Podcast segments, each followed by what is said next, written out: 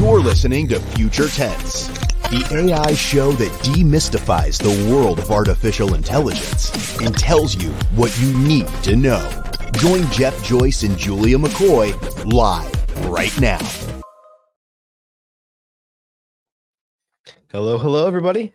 Hello, hello, folks. It is great to be here with you all. If you let us know in the comments where you're watching from, that's always lots of fun. I'm here in Austin, Texas. Jeff, where are you at right now? I'm currently in South Carolina for now. where are we both moving to? Scottsdale, Arizona. Arizona or bust. So that yep. is not our hometowns as of a few weeks later. but we're so excited to have you all here with us during our first ever episode for Future Tense. And we kind of wanted to kick off by telling you the story of the show. So I started in Content at Scale last January. This is actually my one year anniversary this week. Jeff, when did you start? Because you were ahead of me a little bit. Yeah, I started October 31st of 2022. So a little over a year. Halloween. Mm-hmm. yep. wow. It was spooky. AI can be spooky, so. Your job as AI director, you see a lot of spooky things. That, that actually makes a lot of sense. Yes, yes, yes. so you started last October, well, October before last, because we're in 2024. And then right. I came in a few months later in January. And, you know, as you and I got to work together and just we kind of hit it off right away and got to hang out in person, got to meet other members of the team like Ben, got to work closely with our founder, Justin. You know, I began to search for a show. And I was in Apple Podcasts, I was in Google, I was in Spotify looking for a show that could teach me all I needed to know about AI. And the only one good I the only one show I really liked that I came across was Paul Roetzer's with he runs MAICON and Mar- Marketing Artificial Intelligence Institute there's good stuff there. But other than that, I, I couldn't find anything. So hmm. all year I wrote down on my whiteboard, I'm looking at it right over here. Like one of the vehicles I'm going to build to help us get known is going to be a show. And that whole year it didn't work out like time and time again as life happens just like that so very often it just kept falling through. I had a co-host that we were going to do it together with and this person went completely missing in action after saying they would do it.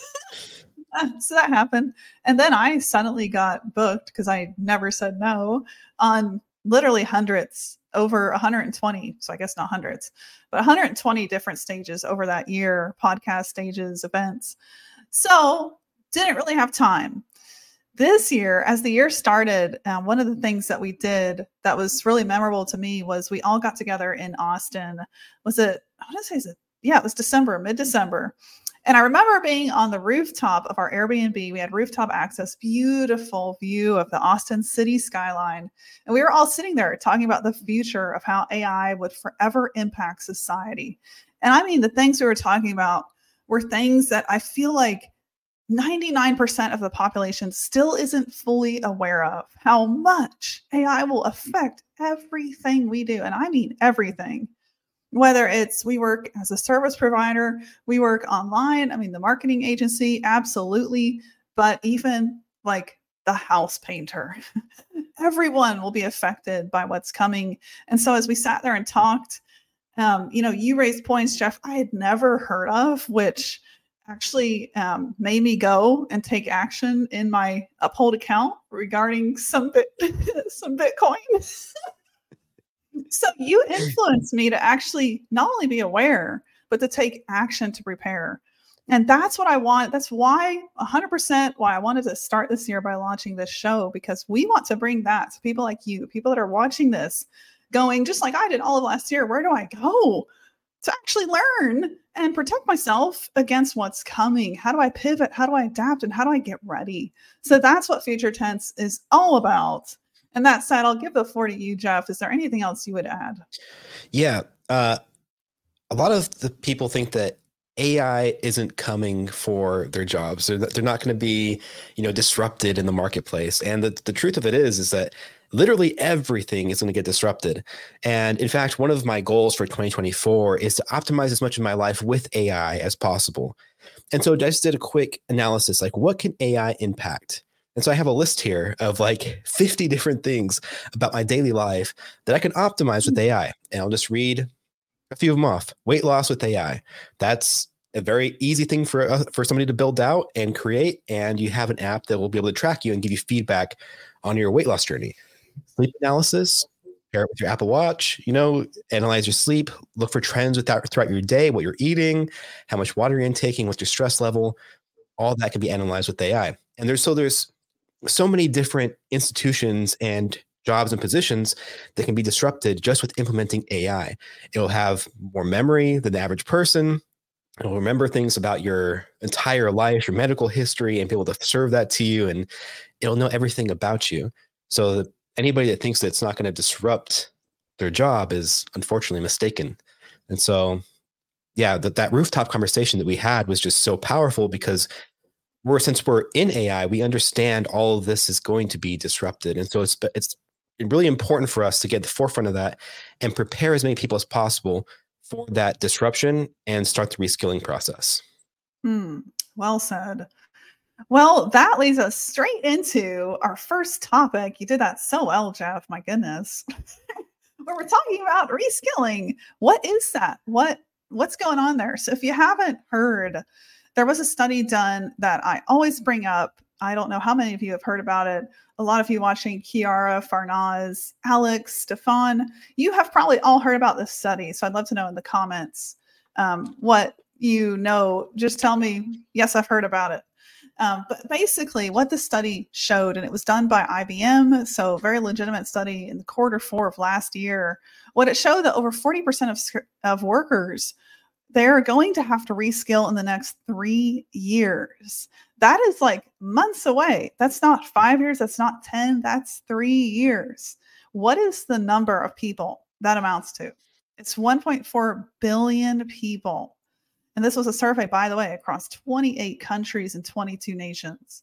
So, in the next three years, these executives expect their entire team to have to augment or reskill around generative AI.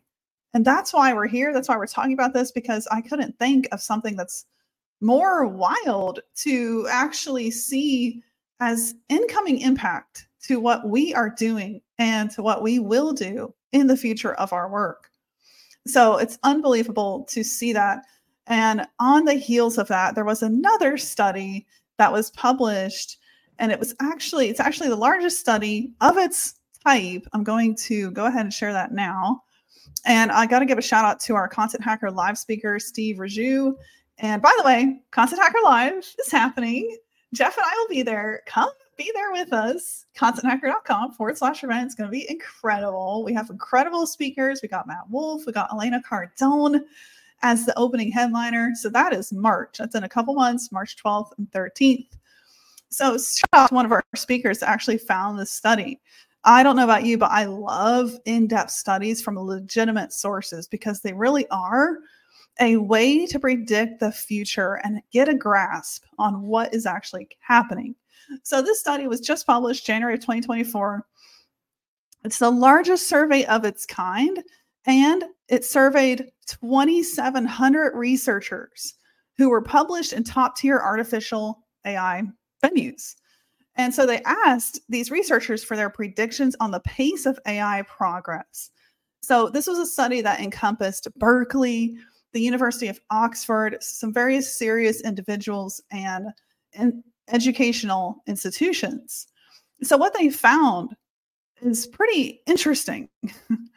they found that the chance of all human occupations, okay, did you hear that? All human occupations becoming fully automatable was forecasted to reach 10% by 2037 and 50% at around 2100 so 2116 however what's interesting is these dates continue to shift forward.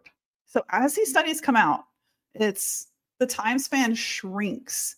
And that is because i'll also tell you you might be aware of this already that AI, artificial intelligence, is one of the fastest accelerating industries that has ever hit humanity. The amount of acceleration we've had has gone from millions of data points to trillions in less than three years. And that's why we're here talking about this because it is truly a monumental change that's going to affect society as we know it. This is going to be bigger than the internet. It's the biggest thing to literally hit us. So when you think about all human occupations becoming fully automatable, I hope I'm saying that right. Everything gets automated. There is a chance of that. And that's what that's kind of where we wanted to start this first episode because I think I don't know about you, Jeff. You can tell me what you think too. But I feel like from the conversations I've had, that so few people are actually aware that 100% of jobs are up for being automated. What? Like that's actually on the table here. You know, like like the yellow pages got thrown out by the internet. This is so much bigger than that. You know, when I saw uh, uh, okay, when I first started at Content at Scale, I thought that like the only thing that wouldn't be disrupted would be like manual labor, right? So it's going to be like the workforce. It's actually going out and like right. replacing your shingles or stuff like that. And the advancements that I'm seeing in robotics paired with AI is progressing so fast. It's taken like decades for us to get like anywhere with robotics. And in the in the span of 2 years they made leaps and bounds to like motor functions like tactile gripping to be able to like sense how soft an object is from Tesla. Like these things are such breakthroughs that it's not going to be too far away to where we're actually going to have that workforce also disrupted.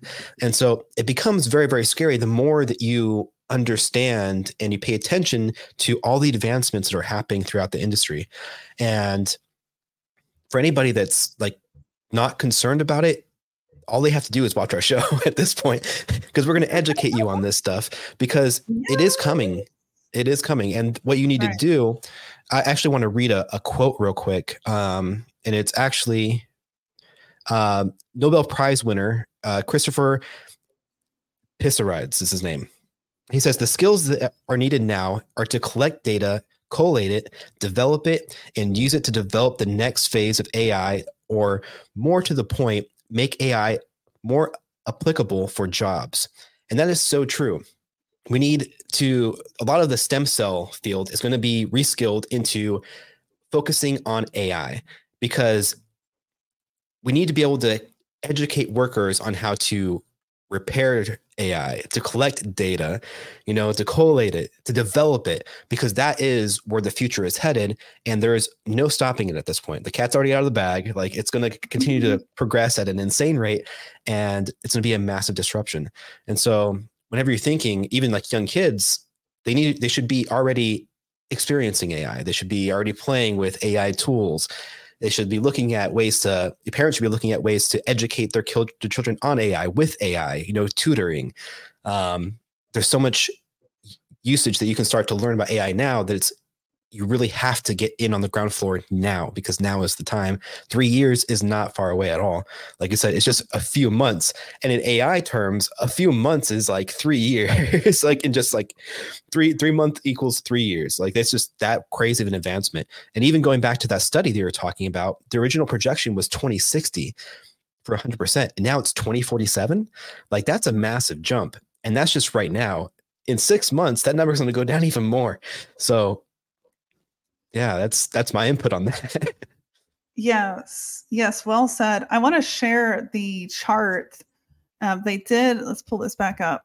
So they did this fascinating chart showing the timeline of how AI will impact all labor. And again, like what Jeff just said, right? So if we know that AI is going to impact all human jobs, that's actually a possibility on the table right now. And this is a study done, right? The largest study of its kind, 2,700 authority bearing researchers from universities around the world all agreed on this fact that all human jobs are up for automation. Then the best thing we can do, like Jeff pointed out with that quote, is to get ready. And one thing we're teaching at Content at Scale is how the human writer, what I used to be a human writer, um, can now be the optimizer of the content, right? So it's up to you to ask yourself, what can I step into where I can use AI, get 10 times faster, 10 times better, basically Um, you know, I was telling somebody yesterday, like basically drive the robot army instead of be eaten up by it. if you want a picture, that's the picture. All right, but look at this. So there's AI researcher that's coming by 2060. A surgeon will be automated by it looks like 2050. High level machine intelligence of all human tasks is going to happen by 2050. It can install wiring in a house by 2030, if not 2029. It can drive a truck by 2028. It can govern virtual worlds. And then if we go down into some of the jobs that we thought, you know, were kind of robot proof, like walking around a retail floor and selling, oh, that's up for automation. And this bar puts us past 2100. But I'll tell you, you know, every time I look at these studies, that timeline has shrunk. And whenever you hear AI thought leaders and people that have been in AI development for, we're talking like 40 years, when these people speak on stage, they speak in an interview, they say that the level of acceleration that we're seeing in AI, we didn't think was possible for another 50 years. So that means as of 2023, they didn't think this was happening till 2073. And their minds were completely blown. These are experts that have been working in AI for 20, 40, 50 years, educators, professors, developers. So when you think about that, you have to take this with a grain of salt, right? These are predictions, and this just came out in January. But I mean, all these jobs are up for automation. It's crazy. Writing a New York Times best-selling fiction that will be fully automated. They're putting it around 2070. Folding laundry. I can't wait for that. I, I hope that that is sooner. Come on, that can't be 2070. that needs to happen now because I would definitely open my home to that robot. Right. you know, one of the things that you though. one of the things you pointed out on there was uh like self-driving trucks. And on, C- on uh, CES is going on right now. It's a huge tech conference, and in C- on CES, uh, one of the things that was announced was Kodiak is actually developing self-driving trucks. We already know that Tesla's doing that, but now there's a competitor also doing that as well. So that's going to catapult the advancement of that. And all it th- all it takes is one innovation and then competitors mm-hmm. lining up around that to then yeah. skyrocket the innovation through the roof. So all of these estimations on that, it's gonna it's gonna collapse. like we're gonna see like just a boom of technological advancement in such a short time that it's almost impossible to accurately predict this. And I think that the numbers that they give are highly conservative. I think that by 2047, that's that's a pretty conservative number. My estimation is like 2032. like that's what I'm thinking, because at the rate that it's that's happening is just unprecedented. Yes, I completely agree. I think you know something our founder has said. Well, I don't think it's 1.4 billion people. I think it's three billion people.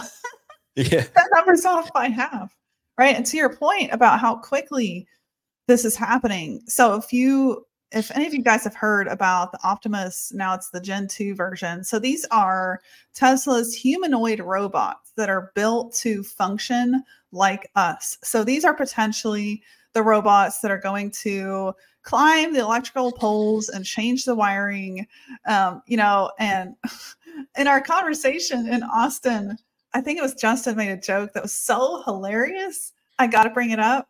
And it's like, well, you know, this thing costs so much money right now. I'd rather put old Joe up on the ladder. that was funny. I just had to say that. Um, but moving on from that point, hmm, and that, you know, that brings up some existential questions about the value of human life, which is, we will go there on this show, guys, just letting you know. But if we stay on topic here, so Tesla's humanoid last year, oh, well, let's see, this is the year, so yeah, so this was December of 2023. We're in 2024. So as December of 2022 is when they unveiled this thing for the first time. Listen to this. When they unveiled it in 2022, it couldn't walk. It couldn't walk. Look at it. Trouble waving and the legs of the thing like gave out we were laughing at this. We were like, oh, this isn't going to even, are you kidding? Like it changing electrical wires and having knowledge of how to walk around a building and functionality. Come on, look at this thing. Okay, a year later, a year later, this thing can pick up a book, read it, it can feel, sense, it has tactile functionality. It knows when a stove is hot. It can like pick up and move objects. It's already working in factories. Like I'm telling you, 12 months. when they first unveiled it, it couldn't walk. So keep that in mind whenever you're thinking, well, you know, what is it that AI can do? And maybe there's a little bit of denial, which I had a little over 13 months ago, where it was like, eh, mm, you know, AI is really not going to touch what I do because what I do is so specialized or what I do is so unique. I wouldn't put anything past what AI can do at this point because of what we're seeing. And look at this. Like you can see, here it is in the gym, just doing squats. This thing couldn't walk. it's working out now.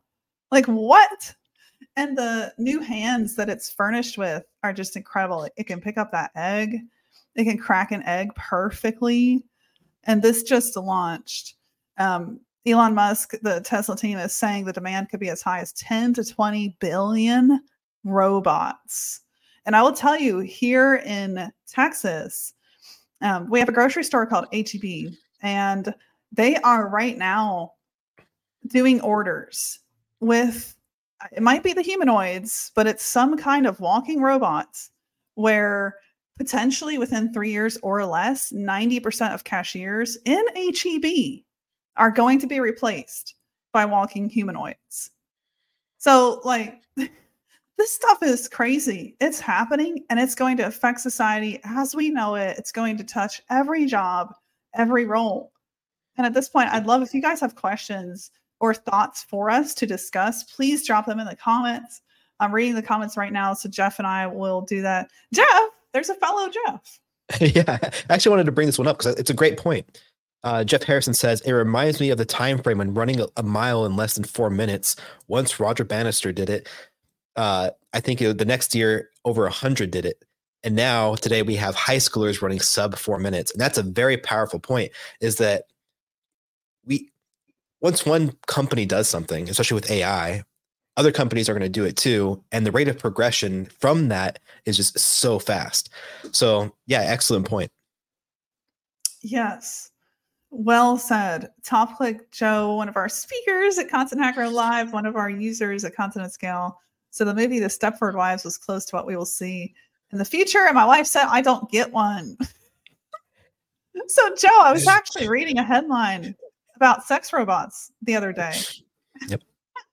That's pretty wild. The state of the art edition of those things was just launched in December. And it was very, very similar to what we saw with the humanoids that Tesla is releasing. It went from being something completely laughable that you would never dream, like, you know, the cheesiest blow up doll in the world, to something so state of art you can customize like skin tone color intonation like just wild things. So the fact that that's a possibility is something pretty wild. Yeah the the aspect of that for like human interaction and what it means to be like actually be connected with somebody is fascinating because when an AI can know every detail about you, everything that you like, how your brain works, it can really mold its personality to really be something that you attach yourself to on such a deep level that I think that a lot of people are going to have a problem with not being addicted to that aspect of AI.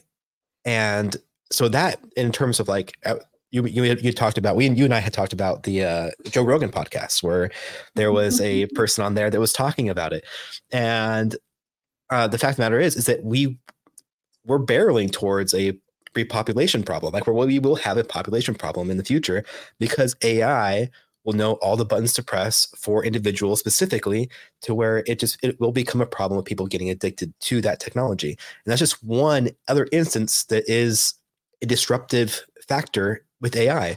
It's the home, it's the the family. it will disrupt mm. that area too. There's so many areas for disruption with AI that we don't fully think about and consider that it's another aspect of the AI that it's a, it's the scary side of it. So and you know that it's a great point to raise. I am definitely the optimist in the room. I see the glass half full or is it half empty? No, if it's half empty, you're a pessimist, right? Mm-hmm. okay, good. So I see it half full because if it's half empty, well, that's opportunity too. And so, I mean, that's why I'm here at Content at Scale with one of the most brilliant teams of groups of people I've ever worked with, because I didn't want to get stuck in the old days of writing content humanly when something could 10x my work. And so, you know, unfortunately, in that past year, the past 12 months of that journey, I saw a lot of fellow writers, a lot of fellow agency owners either give up or let their team go and just allow they just played defense and they just let the wind take them wherever the wind was going, which is not a good place. You don't want to do that. if you're a writing agency and AI is on the scene, you want to adapt. So that said, you know, I think that there's so much optimism I have for what you were saying, Jeff, with human connection, because what I see that the robots can do for us, and something really important to remember is, you know, artificial intelligence, it's not sentient. And there's a lot of discussion that we will have on future tense. Is this going to happen? What does AGI mean, which is artificial general intelligence? Does that mean sentient thinking is coming?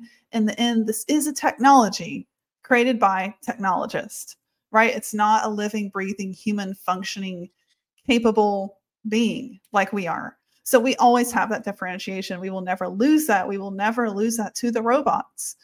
Um, mm-hmm. So that said, that's my belief. That's kind of where I stand.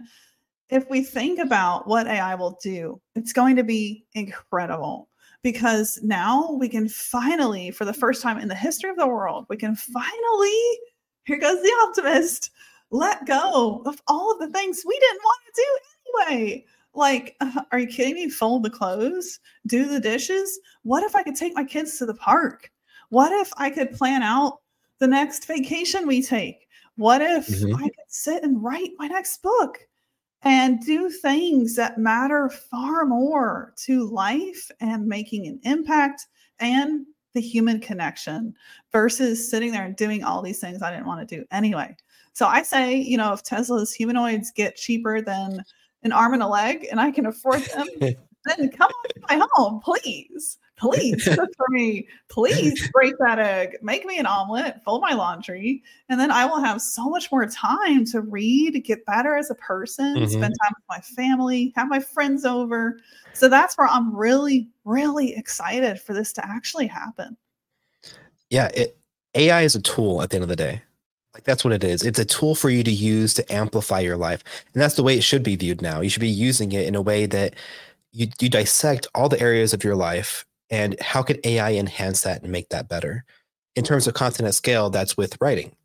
But in terms of your personal life, there's other avenues that you can go down in order for you to optimize the various aspects of your life. And in, in terms of human connection, it may be speech, like you have a speech problem. AI can assist you with that. You can work with on yourself with AI and use it as a tool for self improvement and even improving human connections. There's so many ways, avenues to start using AI even now that it is very optimistic. Yes, it's scary. The the job, you know, reskilling in the future is just that. It's reskilling. There's still going to be mm. work for humans, but it has to be within the context. You have to understand that it's reskilled work. It's not completely I'm replacing all humans in the world and they have no nothing to do. It we need to focus on that that terminology of mm. reskilling workers. Yes. Well said. Jeff was asking, does Content at Scale allow tuning to learn the voice of our clients so long form sounds like them? And I believe this is John already in the comments on it. John, you're functioning better than AI. I'm kidding. AI could do a better job, John. I'm just kidding. so John says, in Content at Scale, yes, you can train the AI to talk like you or your clients. So that's project settings, tone of voice, custom which brings up a tab you won't see unless you select custom called AI training. That's a tab that I use. I used it. I actually had a demo with Elena Cardone and I showed her how accurate it could get to her tone and her style, which is very, very um, story based, persuasion based. Go from nothing, make yourself into something like very inspirational. So it really nailed her voice. I got to say, it was pretty incredible and you just got to train it, right? And so mm-hmm. the difference of Content at Scale, we'll do a quick sponsor shout out here. Content at Scale versus ChatGPT is Content at Scale allows you to function without needing to know how to be a prompt engineer. So you can literally just open the app, tell it, write me a post, give it a keyword, give it a URL, give it a video, give it a podcast, anything you've done where it's not written yet and it will write beautiful content 100% original undetectable research backed. It's got a serp analyzer where it goes looks for data and it puts that into the article real time by the way. Real time it does that searching. And then of course you can do the custom voice training to get it to nail your style. And i'll tell you 95% of contenthacker.com forward slash blog, a blog I've been running for five years. A year ago is when I found Content at Scale. So that's when I started using it. All my blogs, except for like three per year, are written by Content at Scale now. And you can see it has really nailed my style. And something you brought up earlier, Jeff, you know, I'm still optimizing that content. I'm still training it with my style. That still comes mm-hmm. from me. So it's not like, oh, here, AI, just write for me. And then I give it no input at all. No, no, it's learning from me, which is much like hiring a, a ghostwriter. No different, really. It's just way faster and better. there I say. so that's the difference of Content at Scale versus ChatGPT. It's just way more user friendly, and then you get that real time, undetectable content that you really don't get with ChatGPT. And mm-hmm. Jeff said Content at Scale removed the resistance, but it doesn't sound like me. Yes, that's that custom voice will do that. And Jeff is also using ChatGPT. He shared the AI with his wife, and it helped not only creating a dinner menu, but the shopping list and recipes for each item. Wow. That's crazy. That was actually my first use case for ChatGPT. November of 2022 was recipes. And then I got tired because some of the recipes were so way off, and I just went back to Google. Shame I, on me. I was talking to my brother-in-law and he was uh he was trying to create a recipe with just like a few items and he was like what are some random items that maybe would be in the fridge that you'd create a recipe out of it and so i was like tostino's pizza it's like a, fro- a frozen pizza ketchup you know celery hot sauce pickles, and I named off a bunch of stuff. And what it did is it combined all of those together into what was like a horrible sounding recipe pizza. I was like, like, yeah, you did the recipe, but you used all the ingredients instead of making just like what is the best recipe with these ingredients. And so you do get a lot of that with with Chat GPT, unfortunately. Oh my goodness. oh, yeah. Mm, it's not perfect, but thank God it's not, right? right. That's why we're needed. We have some other topics we wanted to mm-hmm. bring up. So let's let's go ahead and do that now. I'm going to pull up something that um, you were actually you found this, Jeff. A Nobel Prize winner actually cautioned on rushing into STEM with mm-hmm. AI. So, Jeff, I'll hand over the mic to you and you can kind of tell us about this. Yeah, we we kind of covered this a little bit, um, and this just goes back to reskilling, and this comes down to the education level. Is that a lot of people that are going into stem cell or stem cells, uh, STEM fields right now are going into it with the with AI not being a factor. And the, the point of the matter is, is that AI is here now and it has advanced to the point to where it's going to cause job, job displacement and people are going to have to reskill to where it doesn't make sense to go after the traditional STEM fields. It goes, it makes more sense to go after things that allow you to aid in AI development. Um, so that that is really the the lens that young people going into the workforce, they're eventually going to the workforce, should be looking through that lens of like AI is here to stay and it's going to just get bigger and bigger and bigger and cause more job displacement. So in order to get in the forefront of that, this this comes down even to like the research. I know mm-hmm. inside yeah. of that previous study that we looked at, um, they had stated that was I think it was like 2080. There was like a AI researcher, and 2060. 2060 AI AI researcher, and the fact of the matter is, is that that's a lot sooner than we think. I don't think that's 2060 at all. yeah. And coming from from Christopher, he, he makes a point of you know this is disruptive now, and if you want to get ahead of that and actually protect yourself into the future, that you should get into that field and that should be your primary focus and have it be AI assisted. Like if you're going to be an AI researcher, you're still there. You're still an AI researcher. AI is just helping you do the research with you. And so you're going to be able to research things faster. You're going to be able to be more accurate with your research. And so all these STEM mm-hmm. fields that normal students are going to get into, it's better to look at it through the lens of AI. And that should be the message going forward, which is one of the things that he stress, stresses about a lot. Mm, yes, well said. You know, Google's CEO, is it Sundar um, Pichai? I'm probably not going to say that right. but he said that, you know, AI will be the biggest technological technological shift that we'll ever see in our lifetime. It's bigger, he said, than electricity. mm-hmm. So that just backs up that point with, well, this really could happen, you know, a lot sooner than we know. And look at this, Jeff, on that graph, the paper released here in January 2024, we're looking at um, the milestones and dates. The surgeon is expected to be fully automated by 2050. That's a high paying job. Yep. My goodness, what's the surgeon going to do?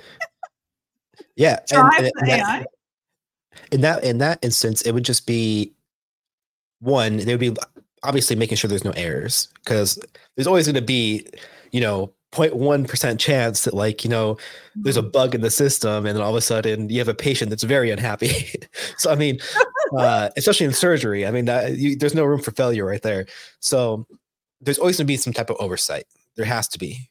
And that human factor has to be there with these AI technologies, no matter what. We have to make sure that we are in control of everything that we do and have everything be AI assisted. We can't just leave let full control to AI and just, you know, have it run amok. We can't do that, unfortunately. We have to have some level of control. And there are going to be certain things that AI will do better than humans, but we still need to be in the driver's seat with AI and have them be our co-pilot we cannot fully rely on AI to fully take over every aspect of our lives. It's just some things are going to go wrong. And the, by the point that it gets out of control, that we've already lost control of that. And then people start relying on the technology and it just cascades. So we have to be in the driver's seat with AI. Hmm. Yes. I love how our other Jeff present here said AIO surgeons. exactly. that AIO applies to so much. I'm working on a handwritten article from back in the old days because I still like to do that sometimes, where I'm talking about how that approach of optimization is so much more than writing, so much more. You know, that's why that's what future tense is all about. You know, we're are we are talking about the content creators, but we're also talking about society as a whole. Because this paper in 2200 was it? I think it's more than that. Was it 2700? Expert researchers across hundreds of well-known, yeah, 2,700, 2778. That's how many people agreed that every single job is up for automation. So that's what the show is all about. That's why we're here is to help you get some clarity in this because it's everybody watching this right now that's going to be affected. Um, and so there was another study that we wanted to bring up and talk about because you know, I am the optimist in the room, but I am also the realist. And I know, I know, and this is why it took me a year. Actually, I was I was a naysayer. If you didn't know me well, you you'd have thought I was the biggest pessimist on the planet. Because all of 2022, when ChatGPT came out up until January of 23, I was advising my clients, I was a consultant full time. I was advising them do not use AI to write your content. Why? it's factually inaccurate. It's written with errors. If you publish this on your company blog, you'll be laughed at no one will trust you. No one will want to buy from you. then I found a content at scale within not even 60 days from saying that on stage. I think it was less than 30. And then I completely said the opposite. Because as a realist, I found the technology that solved that problem, right? Justin created it. So, whenever we're thinking of AI as a whole, it is really important to be realist and to ask ourselves what dangers lie in adapting to this technology. And we have to consider that, right? That's why I would never use ChatGPT for long form. There are dangers in that. You could be publishing inaccurate, misleading information. And let's say you're a Fortune 500 company putting that on your blog, that could offset millions in income. That could, you know, there are media campaigns around that. So you don't want that. That's a danger. So when we think about another issue coming up with all of this extremely well finessed, um, highly professional looking, basically fake content, there is a lot of danger in the world of deep fakes. And I see the good in it too, right? Because we can literally type in some words and instantly we don't have to refilm. You know, I wouldn't have to do hair and makeup all over again. I just modify and then AI modifies the shape of my mouth around those different words. That's unbelievable. 11 Labs can do that right now. There's software solutions out there that can do that.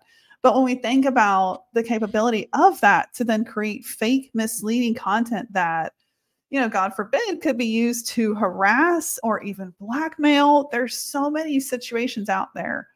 And um, this is one, you know, deep fake content. So if you haven't heard, and maybe you haven't, because this just released this week, actually, um, there was a pretty big company, and I'll hand it over to you, Jeff, that is working on tackling deep fakes. So tell us about this, would you? Yeah, there's actually two different companies that we're going to think about here because uh, there's two different announcements for this, and it's fascinating because then that means competitors are already popping up and they're realizing the potential mm-hmm. issue out here with deepfakes. Um, so Fox, the Fox Corporation, is teaming up with Polygon Polygon Labs um, to defeat deepfakes. That is the headline. But then also we have McAfee, which is the antivirus software, yeah. who also is doing the same thing with audio detection. And so they're looking at all the sorts of ways that we can tackle uh, detecting AI and deepfakes because it is a massive issue when it comes to politics, when it comes to your personal life, when it comes to public figures. Deepfakes are a huge issue in that respect. Now there are tons of plus sides, like you just mentioned, Julia, where it's able to actually like mimic your your mouth and stuff like that. There's a lot of cool use cases for it, especially for like uh, movie production, video games, all sorts of stuff, motion capture there's a lot of cool stuff that can be done with deepfakes, but it is a core problem that we need to solve, and we need to protect ourselves against deepfakes. So if you don't have like a you know a public license for somebody to use your likeness, then that needs to be addressed, and there needs to be laws around it. And so this is that first step towards that, with companies actually being able to detect it. And if we can perfect the detection of it, then we can establish rules around that to then protect everybody's identity online and whenever they're creating any media for consumption. So the hmm. actual mm-hmm the actual uh, software is called Verify, and that's from Fox and Polygon. They're actually ones that are tackling the deepfakes that uh, that is announced at CES. Both these are announced at CES actually, um, but it's the way that they they list it out is Fox and Polygon are pitching the protocol as a means for outlets to protect IP while letting consumers verify the authenticity of content. So they're going to let users verify the authenticity of that content, which is putting the power back in the hands of every single person. Mm, wow.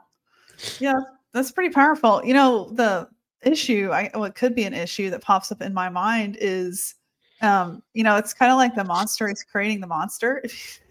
yeah. because Fox is it comes from the industry that has lost a lot of trust. You know, in 2020, trust left three major market sectors, the government, nonprofits, and the media. So the media lost a ton of trust there was so much misleading information, inaccurate reporting. And so here comes Fox co developing something called Verify with Polygon. And yeah. that's how they're going to verify the authenticity of news content. The question is, should uh, we trust that? yeah, and that, that's a that's an excellent question because I mean, you can label something as deep fake if it's negative press, right? So I mean, there's all yeah. sorts of stuff that like, yep. do you trust the institution that's actually creating the detection itself, which is which is good. Why there's compet- there's competitors in that space already that are being developed, like McAfee. So I think that yeah, we'll see that, but then it just comes down to like when you use it, it, it, we see this a lot with with AI detection in general, even with our own AI detector, where we have companies like, which one's the best? And it's like, well, mm-hmm. we we understand that our, our AI detector works a certain way. We know that the when you, we analyze human content, it comes back as human more so than it does AI and vice versa. We've tested it. We understand how our AI detector works, and we are very comfortable saying that we have one of the best AI detectors out there.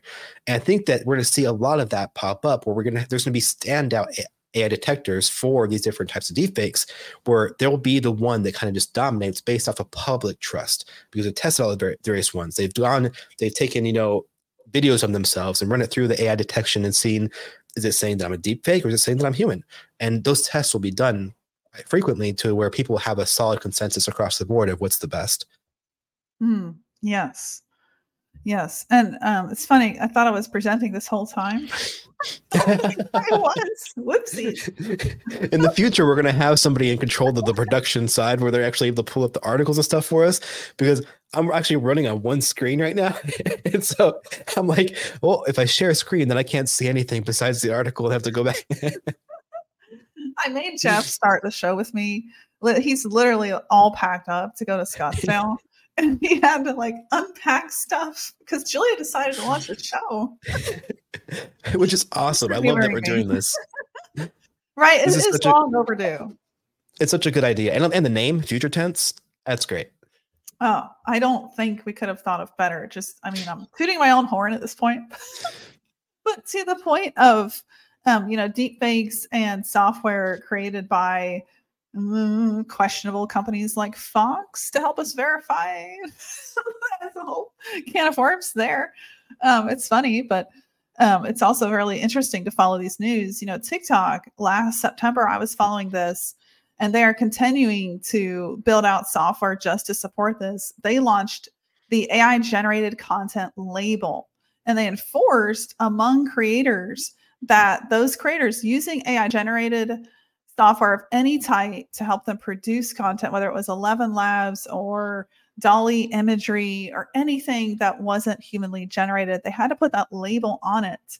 And I think when it comes to video, audio, imagery content, you know, it's interesting because six months ago, when I would use Midjourney to harass team members and recreate them as Star Wars characters,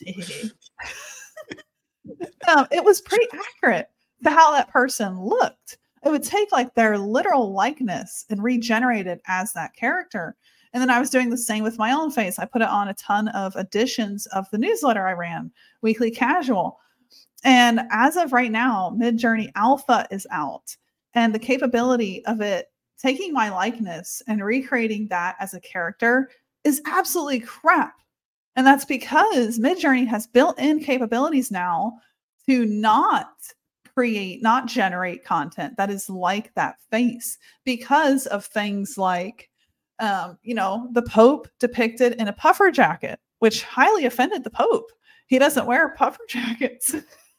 and they're like, I mean, it, looked, it looked fashionable. I mean, the Pope styling up. I don't know. Maybe he we should. Offended, but the Pope was. yeah so there's a lot of rabble, a lot of, you know, mm, angst because of how similar the, or just, it was almost un- indistinguishable how you could use Midjourney to recreate someone. And so Midjourney now does not allow you to do that. So when I go use it, I have to generate myself like 10 times before I even like one of the examples. And like you see, like, let me pull this off here see if I can show this on screen. Well, I guess you can't see it, but you can see. Like there, I, sh- I showed it for a second. You can see like that's not really Jeff. exactly well, th- th- this is me, but behind us is Julia, fake Julia. That we're over there is fake Jeff. but that, yeah, it, it's it doesn't look like me. And It's it's almost it, the eyebrows are so th- thick, and my face is like it. It took like the accentuated the aspects of me that are very defined, and was like it put them to the max. That's what they did. What it did. Yes. And that's not what it did like just six months ago. Six months ago mm. was better. So it's interesting to see like these companies are actually purposely almost making the software worse so they don't get in trouble with you know the pope wearing fashion he didn't like. And even worse like let's say somebody takes an image of a kid and creates pornography well that's really bad. So midjourney and image generation tools like that have to i think think about you know creating a very non-lifelike jeff where you can't recognize him so they don't get in trouble when jeff's like i'm going to sue you because i don't like the shirt color i wore so that any thoughts on that jeff yeah i mean we're we're gonna we'll, we'll see this it's it's gonna go it's gonna be back and forth. I think that they'll they'll put safeguards in place, and then the functionality will be there again to where it's gonna be back to where it's like you're able to actually you know custom train on a model based on you.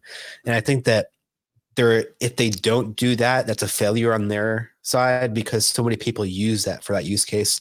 And in terms of film or just content production in general, it is such an important factor of business to have your image replicated with AI that it's just they have to do it.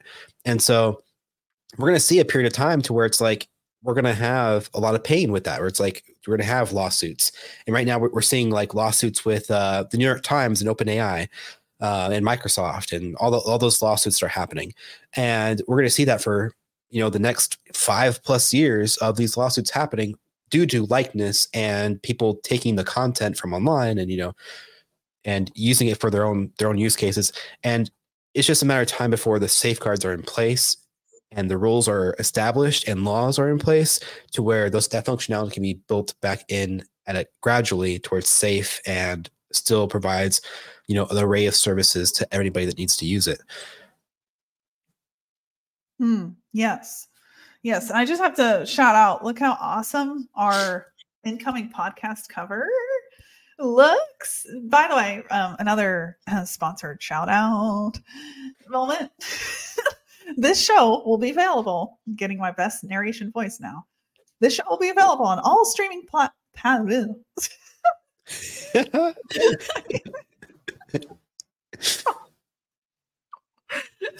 Jeff, you take over. it's, it's the 11th, right? Just clarify. We did this really fast. This was a very fast podcast. Coming January 11th, the Future Tense podcast, available on all platforms. How was that? That's perfect. perfect. Yeah, we literally did it so fast. Like I woke up with the name in my mind, like the whole idea. And I kid you not, 24 hours here, Jeff and I are. Yep. That's why I couldn't get that sentence out. Hmm. But yes, the podcast is launching. It'll be on Apple Podcasts. It'll be on Spotify. It'll be on iHeartRadio. Literally anywhere you listen to podcasts, this show will be. So be sure to subscribe whenever it goes out. Um, I'll just say by the end of the week, it's probably going to be two days later, maybe 24 hours later. but we'll just say end of week. Um, so, you know, going into some of the points you just raised, Jeff, about you know lawsuits happening what's really interesting, I'm going to share this. There was a timeline done on these lawsuits. So let me tell you something. This is pretty crazy. Um, what happened last January, and I know because I saw this whenever I joined Content at Scale and I started immersing in all the news. So what happened was lawsuits were kind of scary. It looked like generative AI, it looked like AI was going to be under a lot of fire, if not in hot water. Well, these lawsuits haven't really landed. In fact, there was a lot of loss on behalf of the people trying to sue entities like OpenAI, Midjourney. It was really hard for that person, that individual to win. However, um, in the educational realm, in January, I think it was between January and February, there was a student that sued their professor because that professor kicked them out of class, banned them from college because they used ChatGPT. So I think like this professor may have wanted to make a name for themselves. I don't know. And this professor just like went all the way. That student couldn't even walk on campus. Well, that student sued. Four months later, that student won. That professor was in the doghouse. So that was the whole scenario where, again, it just backs up the fact that I think if you look at these lawsuits, you look at what's happening, AI is winning. Like by far, AI is winning. And yep. anyone that tries to go up against it versus work with it, they're going to lose too. So the New York Times, right, they sued Microsoft and OpenAI for alleged copyright infringement. We'll see how that goes. Um, but within that same month, this was pretty interesting. OpenAI actually signed a licensing deal with a person I don't even know. Do you know this person, Jeff Axel Springer? I feel I like I should know them. I'm going to go Google them later. Oh, it's a publishing house. Okay. That's why we don't know them. They probably publish well known authors. So they're the first publishing house that partnered with OpenAI. So OpenAI actually did sign a partnership licensing deal. And it's interesting, it's with a publishing house. I thought that was the name of a person. So there are opportunities for us to win in AI, but it's not going to be by suing OpenAI. Because when you look at that timeline, that's not, you're not going to win. One thing I do like about the lawsuits is that it opens a discussion about what safety aspects should be implemented into AI. What mm. is the protection that protects average people? I think that that is a, these aren't frivolous lawsuits. They are they're lawsuits to establish some type of ground baseline for everybody to use AI and kind of build off of. And so I think that these are very important discussions that should be having in the court of law and should be having publicly. They should be happening amongst everybody that's involved or, you know, like uh, one of the popular ones that I'm seeing now discussions is like voice acting. Like people using 11 labs, you know, to replace voice actors or using their likeness or people that have passed away and using AI to generate their mm-hmm. voices for future yeah. video games or movies or music. And those are all discussions that need to happen, but they're not cemented in anything until those lawsuits happen. And we actually establish some type of baseline for us to build off of that. Mm, that's a great point. Like when the artist sued Midjourney and the artist lost. Well, we we learned that the artist yep. is always going to be starving. right. right no, it, it's a great point. You know, it, it brings to the surface some of these problems. Like we talk about being optimist and a realist. You know, there are problems here. We got to poke and prod these problems and see what happens. And what's interesting is that when OpenAI signed this partnership with this publishing house, what this basically translates to real time is that ChatGPT will be able to attribute and link to the articles and basically like swipe their content. So right, right. here we go. Axel Springer's media brands actually include Business Insider. what? That's a huge publication. I know they own that. So now ChatGPT, owned by OpenAI, can go swipe content from there that was otherwise paid content, licensed content, and then link to that article. So it's interesting to see, you know, publishers working hand in hand here where that concept will now help build OpenAI's LLM. That's what OpenAI wants in the end. They want any good source that's going to help them build out that LLM to have more data points. And then that company wins on the flip side. Um, you know, and what we're not seeing as much of is Google doing this well. You know, I have yet to see where Google's like, oh, hey, let me let me work with you, the publisher, the provider of all of this content. That's the reason we exist. And let me not just swipe your content without attribution. Whenever I Google some of my long tail keywords that I'm ranking for at Content Hacker, um, for example, like what would a content marketing writer do? What is a content marketing writer? I was one of the first ones to kind of coin that term, content marketing writer. So Google's SGE just generates content aka swipes it straight from my blog and doesn't attribute it back to me at all. So it's interesting to see, you know, OpenAI is doing more, I would say, to step in that direction and actually partner with the publisher. And I think I think Google will have to adapt. I think there will be change there, right? Because the publisher is the reason Google has money. Like 58% of their ad revenue last year it came from search. and what drives up the competition? is the publisher. So I don't see um, it's interesting because I think we have a 50 50 split in our Content Hacker Live speakers, where 50% think that Google's going to eat up the publisher and not give them any attribution. And then 50% of our speakers think the complete opposite. So it'll be interesting to put these people on a panel and hear this play out. But, yep. you know, I just don't see that happening. I think that Google will see, you know, OpenAI has pioneered some things here. They've partnered with that big publishing company. What do you see there for the publisher, Jeff?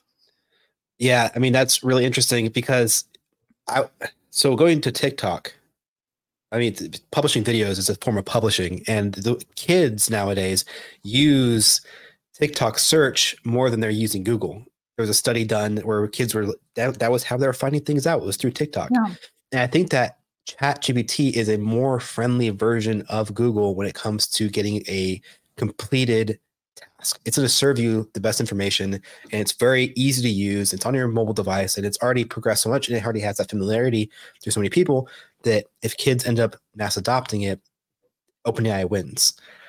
And I think that uh, since OpenAI has a stronger relationship with publishers, we could start to see formations of a new type of search where it becomes more of that completion to where actually they have you know joint ventures with publishers and it becomes more of it becomes less of a timeline search and becomes more of an ai doing the searching for you and then serving you the best answer to get whatever that completed thought is or whatever completed task is. That's one possibility. The other possibility is that OpenAI starts to you know completely dominate search and people start less people start using Google to search, and Google says, "Well, we need to start copying OpenAI, and we need to start reach out to publishers. We need to start, you know, forming these relationships and really work on our PR and that aspect of it." And we could see Google come back into the in a big way that way. But I'm kind of leaning more towards OpenAI on this one, just because they're already doing the groundwork and they already have the reputation, and hmm. it seems to be working out really well for them. Mm, yes, yes, completely agree.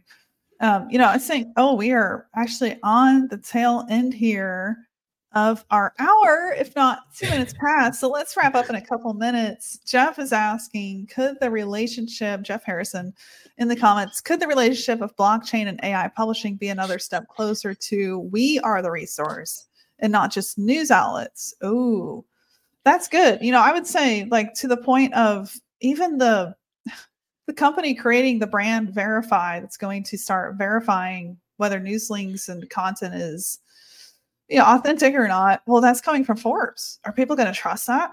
I know i'm not.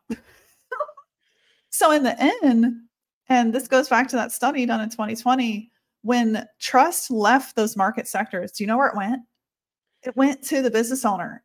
So trust was an all at an all-time high in the small business market sector and I don't think that's changed. I think that the brand, the creator, like we see this in SGE um, with niche sites. So whenever you Google a very niche keyword like where to travel for a destination among certain islands, you're going to get a very niche site versus like Forbes.com. And that's one way SGE is actually going to favor the brand publisher, the content creator. So I would say, like, now is the time more than ever to be a content creator, to be a publisher, because number one, you can get there 10 times faster with AI.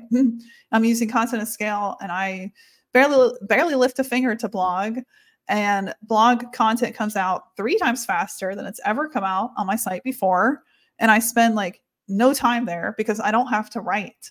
So if we know that's a possibility, and then we know on the flip side, flip side, trust is at an all-time high and SGE is actually favoring the content creator, like now is the time. And I don't mean just go create a website. I mean like be a personal brand. Actually build a brand. Do what Jeff and I are doing. Like talk to people, tell them, show them you're the expert in the room, demonstrate authority. That's eat. And all of that, I think, will get more rewards than we've ever seen in prior times where you know, before it was like a talking head. Well, now oh, people are paying attention to those talking heads. You know, Jeff and I can brag about 18 of you watching this show with us right now.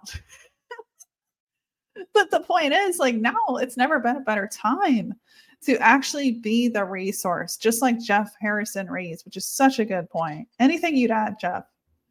I think you covered that perfectly. All my thoughts that I wanted to give, you've covered beautifully.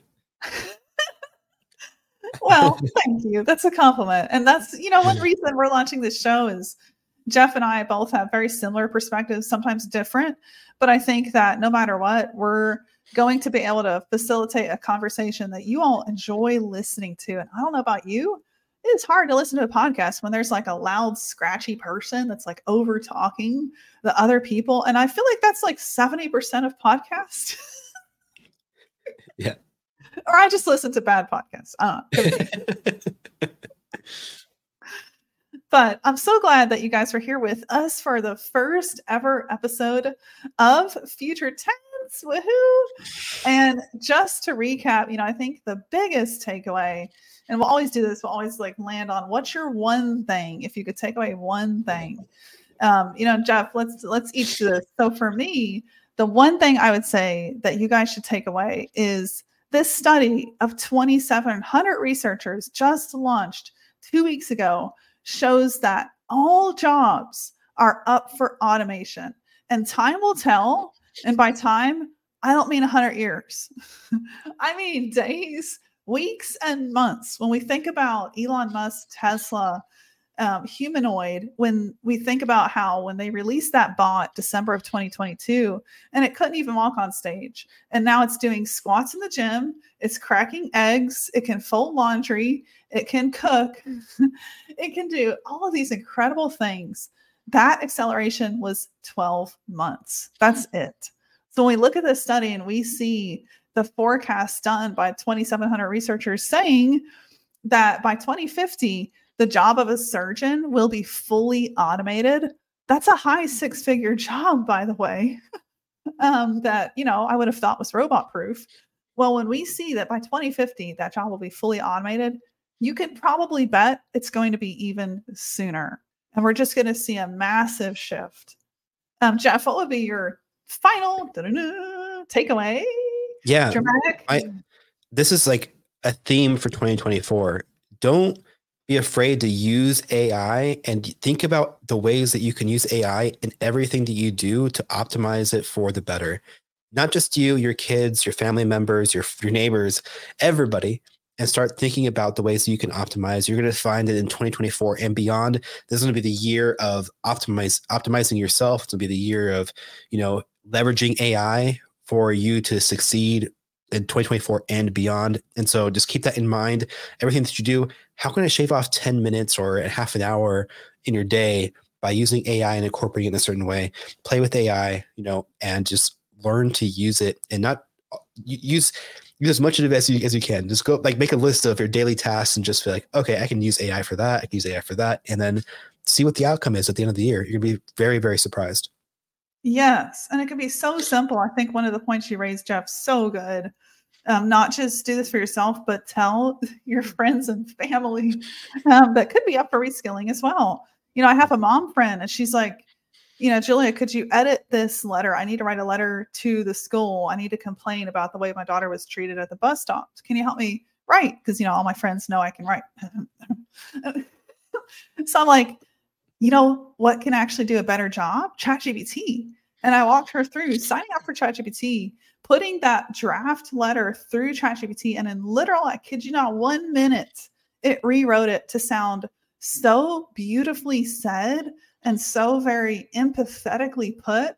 She and I couldn't think of a better way to write it. Like it was just unbelievable. And then she sent that letter off and it made a difference for her kid. So imagine if she waited around for a writer. So these things yep. can dramatically affect and impact even the smallest of tasks, like writing a letter to the school. So I think that's a great point to land on, Jeff, is how can this not just help our lives, but the people we know? How can we bring it into their stratosphere too? Because if we know that all human jobs are up for disruption, that study just showed that 2,700 serious people all agree then we know. And by the way, that was just published like 14 days ago. So, like, you're literally on the cutting edge of this. then we know that we can bring that to other people and impact them as well, help them get ready. It's going to be an arms race. It's going to be who adapts the best and the quickest. It really is. Going to come down to that. So, with that said, we thank you so much for listening to our show, and we'll see you on the next episode of Future Tense. This is Julia and Jeff. I'll let you sign off. Hey, I'm Jeff.